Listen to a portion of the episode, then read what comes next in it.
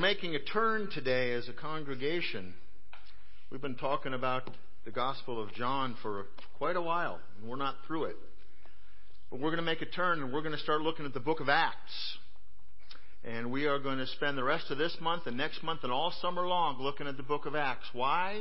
Because that's the first church.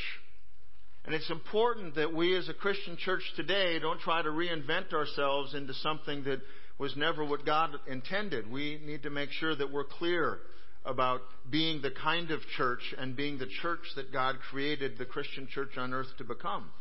I'm excited about this series. I'm excited because we're going to get to look at who we are. You're going to have a better understanding of why we are, why we make the decisions that we do, uh, who it is that, that we're going to be as we go forward, why we're structured the way we are, why, why we do things that maybe unusual or different than what you've seen in the past. And what we're going to do is show you that we as a congregation for seven and a half years have tried to model ourselves after this church in Acts. And as we go forward, we're going to continue to do more of the same and we're not going to stray. The title that we've given this series is Why Church? And getting back to God's normal. Why do we say why church? Well, because people ask the question, why should I go to church? What's the big deal? Why should I bother? Well, let me tell you this God gave us the church. We don't have to go to church, we get to go to church. We are the church because God gave us the gift of the Christian church here on earth. The Open Door Christian Church, like many, many other churches around us, strives to do our very best to be the best example that we can be of living out today for the people around us of what that church in Acts was like. We know we're not going to do it perfectly, but with God's help, we're going to do it to the very best of our ability. This church that we're going to look at, it's the first church. It's the church that was launched by the life and the death and the resurrection of Jesus. It was the church that was led and the teaching was done by the original disciples. So I want to start out in Acts 2, the end of the Acts 2, and read a little bit for you as an introduction as to where we're going and, and give you an understanding of why. Now, Peter, the disciple, has just given this great sermon, and the response was absolutely phenomenal to it. Verse 37 When they heard this, this is all the people that had heard it, they were cut to the heart and said to Peter and the rest of the apostles, Brothers, what should we do? It's really the question of now that we go to church, what do I do next? How do I live out in the world? What do I learn? Where do I go? How do I become this new person? And Peter said to them, Repent and be baptized, every one of you, in the name of Jesus Christ for the forgiveness of your sins, and you will receive the gift of the Holy Spirit. That answer has not changed in 2,000 years. Repent and be baptized. It's why Jesus wants us to remember Him in the Lord's Supper in Holy Communion, because it's because of Him that our sins are forgiven. For the promise is for you and for your children and for all who are far off, everyone whom the Lord our God calls to himself. That includes you and I today. And with many other words, he bore witness and continued to exhort them, saying, Save yourselves from this crooked generation. We could say that about our world today. So those who received his word were baptized, and there were added that day about 3,000 souls. We're going to get to that again later and understand what happened with those folks. Where, where did they go? What did they do? What we need to realize is that what happened there 2,000 years ago is the model, and I wholeheartedly believe it's what God wants to continue doing in the church today. I don't believe that was an example for 2,000 years ago that'll never be repeated. I believe that what that is is the example that God wants us to see and to know and to become ourselves. And so we're going to study it. We're going to understand it. We're going to figure out how we can be that church, how we can be those kinds of Christians. But before we do, I think we need to have a little bit of an understanding of what the church is and a little bit of what the church is not. And there's uh, some misunderstandings that have happened through time, and you may have gotten close to this one and you'll understand what I'm talking about here. There's a passage in Matthew chapter 16. Jesus is talking to Peter, the same one that just made this sermon public and, and all the people were saved. He's talking to Peter. And he says some words that people have confused and misunderstood and misconstrued, and they've even been the result of uh, some pretty serious spiritual abuse in our world. But we need to understand as a foundation what Jesus really said. Matthew 16, verse 18. And I tell you, you are Peter. And on this rock I will build my church, and the gates of hell shall not prevail against it. That's a pretty powerful statement. Jesus means every word that he says. Unfortunately, through history, we have greatly misunderstood what he's actually saying. So we can go back to the original language, the, the original Greek that the New Testament is written in, and we can understand it much better. We need to know what Jesus really said, not what it is that we've turned it into or we want to have it say. We've got to be clear. When Jesus says rock, he's actually having a bit of a play on words because the name Peter in Greek means rock. And so Jesus is having some fun because at one point he uses the word Petros and on the other word he uses the word Petra. Both of them mean rock in simple translation, but they have a very, very, very different meaning, and it's important for us that we understand. The word for Peter is Petros. The word that Jesus uses next, rock, is Petra. Very different in the understanding of the people who spoke that language. Sounds like the same word, it's only the same root. Petros means pebble or stone. Petra means rock, boulder, bedrock. Very different things. And as I read it, I think what's helpful is having an understanding of where might Jesus have been pointing as he was saying this. So let's just try it for a moment, and for the lack of any better example, I'm going to have to play the part of Jesus. I do not think I'm Jesus, so please don't go there. Imagine Jesus saying, and I tell you, Peter, he'd be pointing at him, right? I tell you, Peter, you are Peter. And on this rock, where does he point next? There's three places that he could point. On this rock I will build my church. Well, one of them he can point at Peter. One of them he could point at the ground. On this rock I will build my church. There's a third option. It's largely gotten ignored in the history of Christianity in some circles. There's a third option. Where might Jesus have been pointing? You are Peter. And on this rock I will build my church. As he points to himself. You, Peter, are a pebble. That's what people, Peter would have heard. And on this rock, this bedrock, this boulder, I will build my church. The other thing that's interesting about a Petra, the bedrock, is that it's understood as a grouping of connected stones. Truly bedrock. Not just one, not a pebble, but an entire area, a mass of stones that are collected all as one. Where Jesus pointed means all the difference in the world. What Jesus is really saying is that he is the rock. When we understand Peter as anything but a pebble, as anything but a person, as anything but one man who happens to be near Jesus, when we put him in the place of being the best or the most important, it's putting words into Jesus' mouth that Jesus never spoke and that Jesus never intended.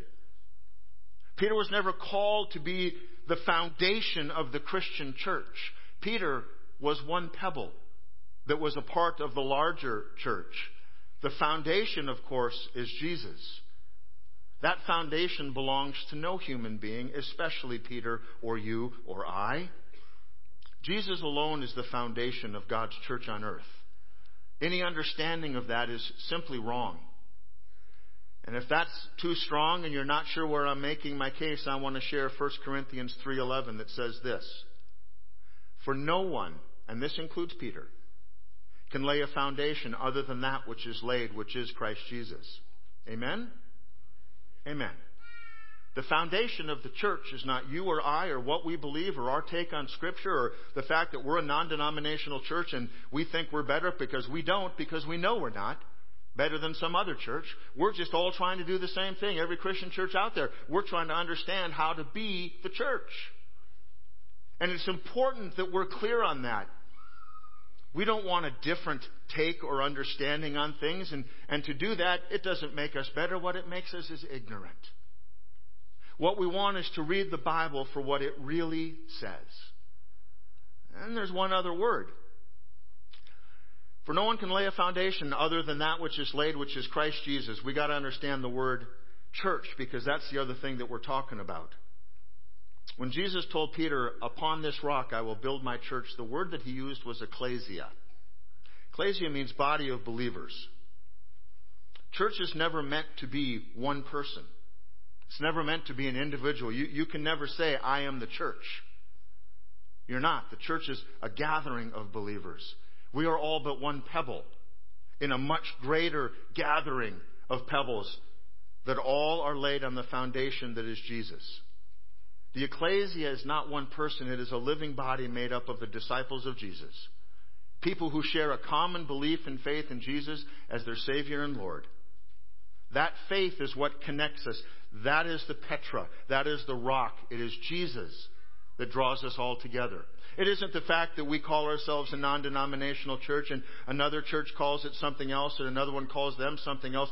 That makes us different. It doesn't make any of us better. We're all Christians that claim the same foundation, the same bedrock, and that bedrock is Jesus Christ. Going on, verse 42. Those early disciples, those early gatherings of people in this ecclesia devoted themselves to the apostles' teaching. What is the apostles' teaching? We quickly jump to then the truth that, that held them together. What was it?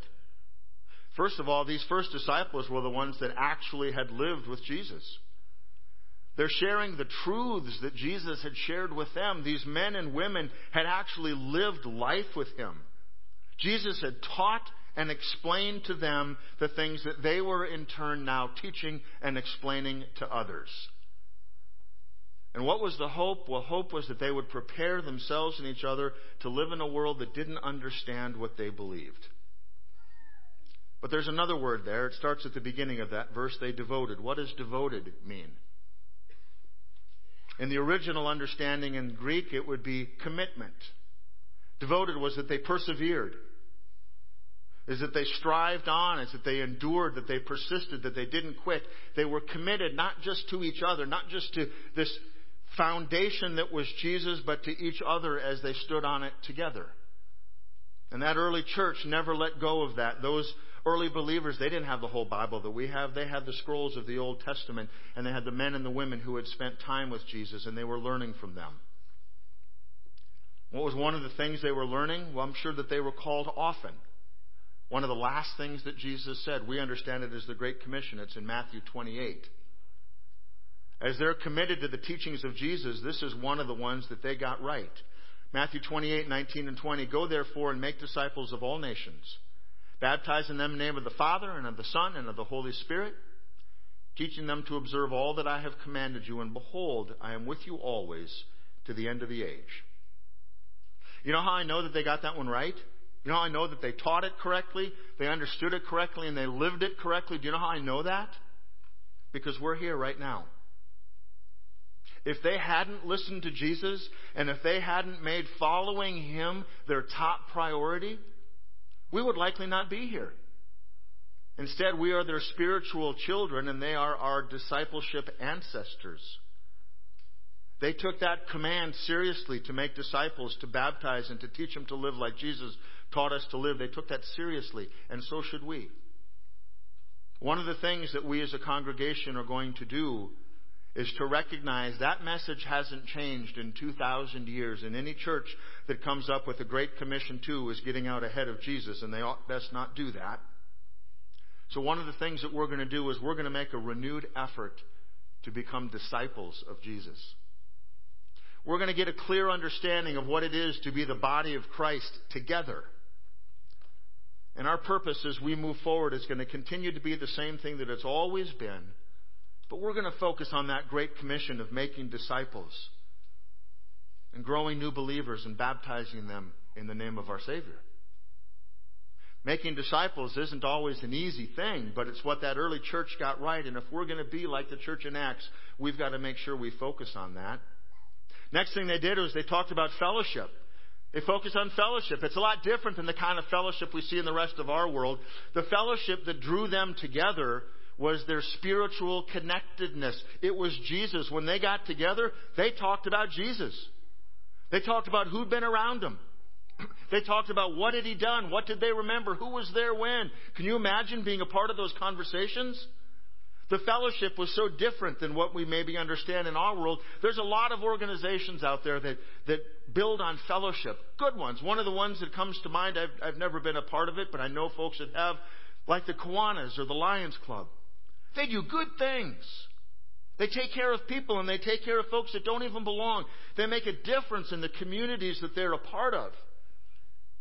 But you know, the Christian church is called to be something very different than that. We're called to be bound together by that spiritual truth that Jesus is the one that we follow, first and foremost. We are to share that common belief in Jesus Christ, the only Son of God, as our personal Savior.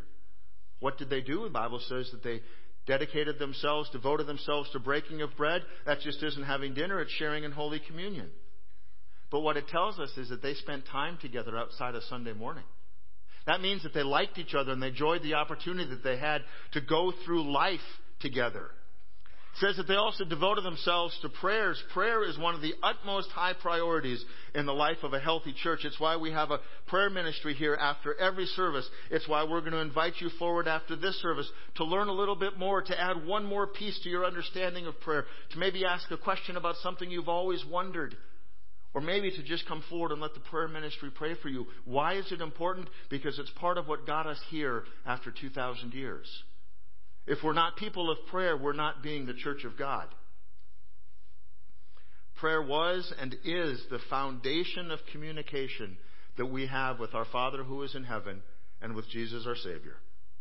So what's the result of all that? These folks do these things. It sounds so simple. We say, well, I do all that stuff. We do it. Yeah, we, we got it. What, what happened? Verse 43 And awe came upon every soul, and many wonders and signs were being done through the apostles. I love this verse. I love it because we should be in awe of what God is doing in us and through us and around us. And if you're not in awe of what God is doing around here, I would encourage you to spend a little more time with the people of this place. Because I'm in awe every single day of what God is doing here. I'm in awe as I stand in worship and listen to these talented people who can sing and play, and as I listen to you sing and worship God. I'm in awe. I'm in awe when I see you folks come out and volunteer your time and share your gifts in taking what was a bit of a rundown but a beautiful camp and bring it back to a vital and vital outpost of the kingdom of God in this area. It's incredible to see what has been done by folks who just simply stepped forward and said that they'd help. I'm in awe when I see and hear testimonies of our prayers, of the healings, of the transformations, of the lives that have been restored, of the marriages that have been healed. Uh, we, we did a healing Sunday a while ago, and there was incredible testimonies that came from it. So much so that we're doing another one this month. And what's going to happen is we're going to be in awe of what God does around us. How do I know that? Because God says, if you'll just ask, I will show up. And if you don't come to church expecting to be awed by God, you're going to miss it completely and you won't see any of it. Verse 44, and all who believed were together and all, and had all things in common. What this means, they were of one mind, they were of one purpose. It didn't mean they agreed necessarily with each other on everything. It means that they all worked toward the same goal, the common bond and belief of Jesus Christ. The one who had been recently crucified, who had been recently raised from the dead, and who had ascended to heaven. They agreed that they were going to follow him. They might not have agreed with everything that each other said, but they agreed on their purpose. They agreed on what was most important, on Jesus and becoming his disciples. And we as a congregation need to agree on the very same thing. We need to agree that Jesus is most important, and whether we agree with each other on the details doesn't matter nearly as much as we agree to be growing as disciples. Verse 45, and they were selling their possessions and belongings and distributing the proceeds to all as any had need. What's really going on there? Doesn't say they sold everything. Doesn't sold, they say they just kind of went crazy, got rid of everything and, and took care of everybody around them. What it says is they were really good stewards of what they had. That they were gathering people that literally had nothing because in that world there were some folks that had been completely ignored and nobody took care of them. There was no government program. There was no outside agency. There was nobody, but suddenly there was the Christian church. And those folks that came into the gathering of believers, the ecclesia, they brought nothing with them but their belief in Jesus. And so the folks that had sold off bits and pieces and gave generously and sacrificially to see that everyone was taken care of. And anyone that had a need, not necessarily wants, but anyone that had a need, had it taken care of. And they were good stewards of the finances and the resources that God had entrusted to them. Now we got something new that we're going to start today, and it begins here in the message. On your way out, we're going to offer you one of these cards. Simple business card. On the front, it says Acts 2, 46 to 47. On the back, it gives you those two verses. Why would we do that? Because part of being a disciple of Jesus is beginning to know His Word. Part of it is beginning to memorize bits and pieces of what is in there that is important for us to know. This is going to be our first one. We're going to do a different card with a different verse or two every other week. And so make sure on your way out you grab one of those. And it's going to happen here. I'm going to share this verse with you over a couple of sections. It begins like this. And day by day, attending the temple together and breaking bread in their homes, they received their food with glad and uh, generous hearts. That ecclesia spent time together, often. They weren't a Sunday morning church only. Church to them was a gathering of people that spent their time and did life together. They lived life as a group of believers. They gathered, they worshiped, they remembered Jesus in the Lord's Supper. They met in each other's homes for the purpose of growing in their faith and growing as disciples, encouraging each other. They didn't meet in church on Sunday morning and say, I'll see you next week. They met in church on Sunday morning and they continued to do so all week long. And you're thinking, that sounds overwhelming. I can't do that. Christians are some of the coolest people you're ever going to meet. And if you want to grow as a disciple, the only way that you can do it, remember, is with other people who are growing as disciples. If we understand each one of ourselves as little more than a pebble, suddenly that ground of bedrock begins to make a lot more sense. That bedrock is Jesus and the shared belief that we have with others. One of the things that we're going to commit to as a congregation is starting this fall, and you're going to hear more from Jeff on this. Starting this fall, we're going to start launching what we're calling life groups.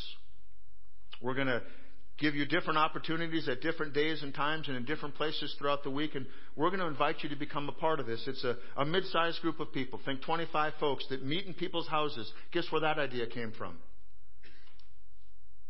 that pray together, learn a little bit, do something good in the community.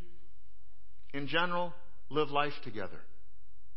We're going to take the words of Acts so seriously that we're actually going to act on them. We're going to give you a way to help you grow as a disciple of Jesus because that is what God wants from us. And so we're going to come to church together, but then we're also going to meet in each other's homes and we're going to be glad and grateful for it we are going to live out the book of Acts right here. And what do they do? It says they praised God and had favor with all the people. You know I had favor with all the people? Because they were obedient to God. They were consistent with what they said and with what they did. And they gave God the credit for it. It wasn't about them, and they knew that. The credit for everything that happening went to God. The awe that they experienced, they were not in awe of themselves. They weren't in awe of a building. They weren't in awe of a beautiful piece of land on a lake. They were in awe of the God that was making it all happen. They were in awe and they had favor with the people. They realized that this new thing they were, they were a part of, this ecclesia, was something that they were able to be a part of. Not that they had to. It was about what God was doing among them, and it's about what God is doing now today here among us. See, God's work didn't complete here on earth with Jesus. Jesus did his part. But what we see, the transition that we see in the book of Acts, is that God goes from moving from his son Jesus at work here on earth to moving through ordinary men and women, ordinary young people who choose to believe and follow Jesus. Now the work lands on you and I. And we go back to Acts. What happens when the people understood that? What happens when we understand that? Bible says, and the Lord added to their number day by day those who were being saved. I love this verse. Is it my desire to have a huge church? Nope, that's God's deal. That's not up to me or you or anybody else. We said five years ago that preaching around here really had a singular purpose. Preaching was for salvation. If we're going to ask you to listen to a message, it's going to be about telling you how it is that you can take the steps to knowing that your eternity is secured in Jesus Christ. Not about you or what you did or who you are, but about who Jesus is and what he did for you that you and I cannot do for ourselves. This word, this passage is encouraging to me. See, the people understood and appreciate, appreciated what God had given them in this gathering, in this ecclesia, the thing we call church now. So they took good care of each other and they took good care of it. They cared for the church and they cared for each other and the gift that God had entrusted to them. They cared about the resources that they had been given. They cared about the people who they were meeting, some of whom had absolutely nothing. And if we're willing to model this first gathering, this ecclesia, if we're willing to be obedient, if we're willing to do sometimes what will feel like the difficult things, if we're willing to keep God as our focus and Jesus as our center, God will show up and we will be in awe. It won't be easy. May not be what we've always known church to be, but if we persevere like they did, God will bless us with His presence, with an awe and wonder of what He is doing in this place and he will bless us with new people to love and to guide and to disciple and to what it is to becoming a follower of Jesus. When we gather and pray, God will show up and things are going to happen. One of the things that keeps me so in awe is that when we trust God in His Word that says, you know, you bring it to me in prayer and ask, and I'll show up and do something. Man, we have got amazing stories of people who were healed, lives that were changed, situations that turned completely around. Not because we're great people or great prayers, but because we serve a God who leaves us in awe. So we will persevere. And here's the thing that the ecclesia doesn't happen on its own. It needs people. Just like uh, just like a disciple needs a discipler, a church needs people. God's plan is that we're in this together this gathering of the body of believers, not a bunch of disconnected individuals, not pebbles that stand on their own, but as a gathering of believers who are united in mind and purpose. On our own, that's about what we are. We're little pebbles, just like Peter. One of the things that we know is that the Christian church is made up of pebbles that we know to be sinners, and that's you and I. But when we accept Jesus as our Savior, the Bible doesn't call us sinners anymore. The Bible calls us saints. Because in the eyes of God, we've been transformed, we've been redeemed. Doesn't mean that we're perfect, but it does mean that we're changed. It means that we're transformed. We literally go from being a sinner to being a saint. And the church is made up of saints, all of whom were sinners. Here's the interesting thing as I started looking at this this week. I started looking at the word saint. What does the Bible really say about it? I found something really interesting. The New Testament uses the word saints 60 times as it talks about the ecclesia. 60 times the New Testament talks about the gathering of believers and refers to them as saints. Do you know how many times the New Testament of the Bible refers to a saint? A standalone pebble, one person being the church. Do you know how many times? Zero. There's one example in the, in the King James Version, and it's, mis, uh, it's misinterpreted.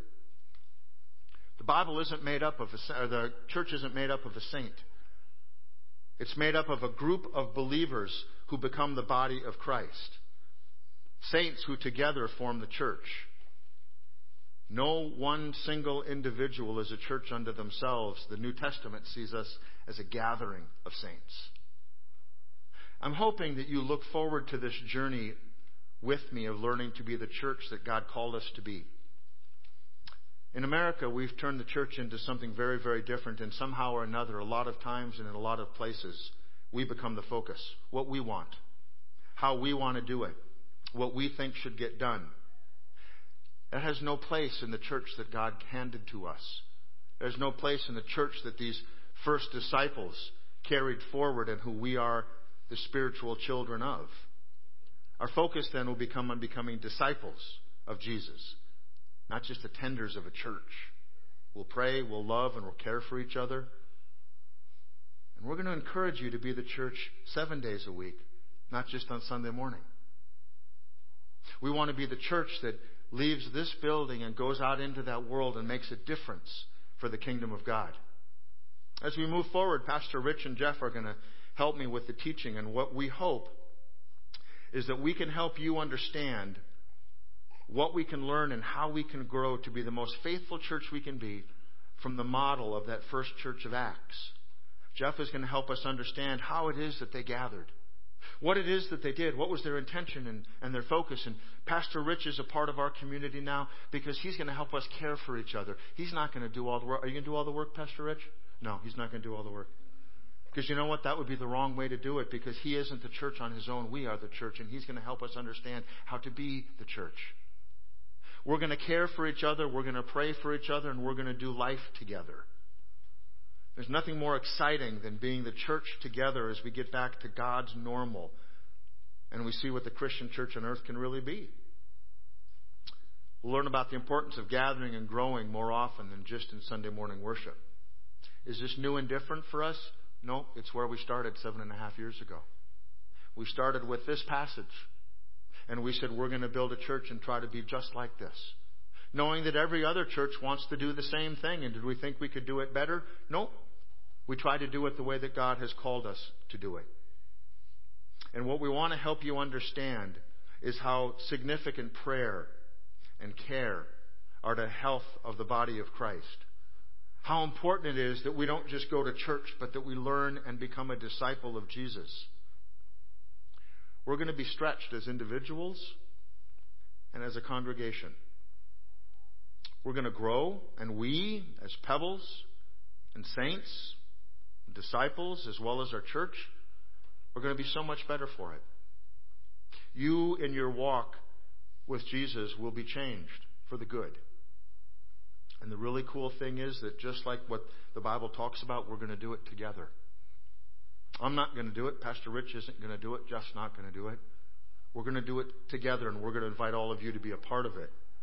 And with God's help, what we're going to be able to do is to become the church that God has called us to be. See, here's the deal. I, I got news for you.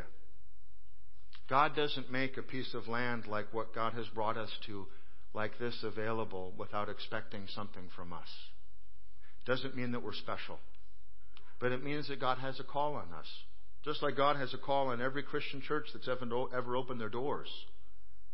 And one of the things that I know, one of the things that I'm certain about, is that we will never realize the fullness of the call that God has put on the life of this congregation and on you and I as members of it if we don't get back to God's normal. And so we're going to spend some time understanding what that is, and we're going to spend a lot of energy trying to do it ourselves.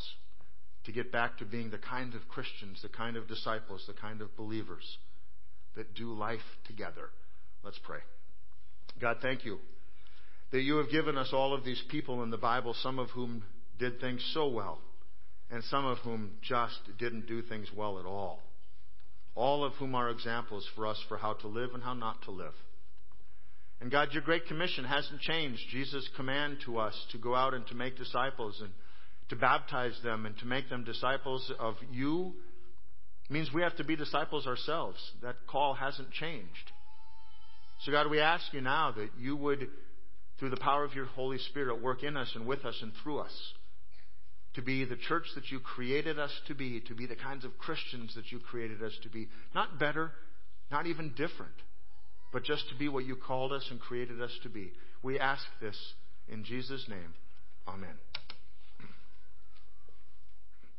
Last thing I want to say to you is this. As you walk out the door today, one of the things I hope that we can start thinking about is this that this is our training ground. Outside those doors are our mission field. Right here is where we learn to be disciples. Out there is where we get to go and start making disciples. As you leave here, don't leave church behind. As you leave here, take the church with you.